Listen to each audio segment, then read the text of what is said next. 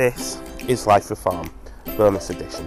Hi, I'm Tom. Hopefully, you enjoyed our first episode of Life Reform last week. I'm looking forward to our second full episode next week on labelling. We'll release a new full episode every fortnight, with the weeks between them filled with bonus episodes and little shorts, which we hope to use for Q&As, audience engagements, news and announcements of our podcast series. This week is just to highlight our two main social media profiles to help you engage and interact with us.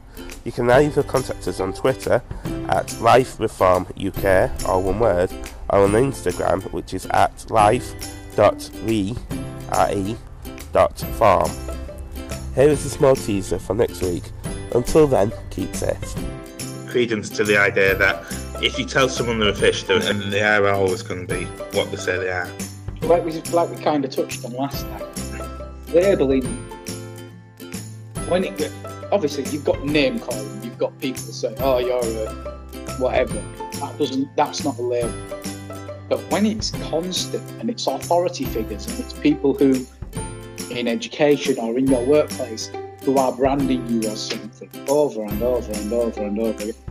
In, in school in the 90s or 90s, I would have been diagnosed.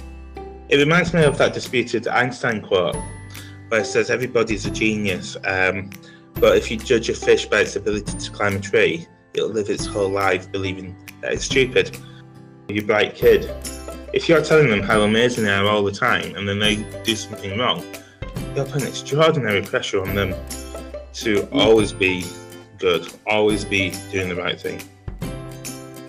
Us as human beings, we've got to to a degree.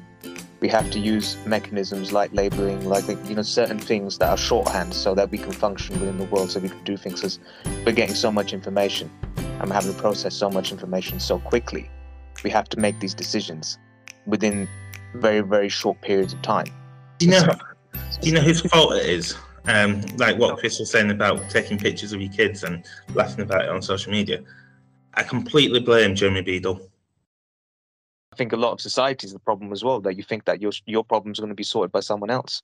There's an entitlement to it. That why isn't this being sorted for me? Why isn't this happening? Why isn't this happening? You know what I mean? Oh, entitlement's a whole other topic. Go on and on and on. We'll leave and on. next time. And- Wait. You have been listening to Life Reform, a podcast exploring mental health, welfare, and well-being both in life and employment. If any of the topics discussed in this episode have touched you or you need help, you can contact the Samaritans on 116123. If you or another person is at immediate risk of harm, please always ring the police on 999, or if you're a US listener, on 911. For long-term mental health support, you can always access the NHS mental health services by googling the NHS mental health talking therapies. This was Life Reform.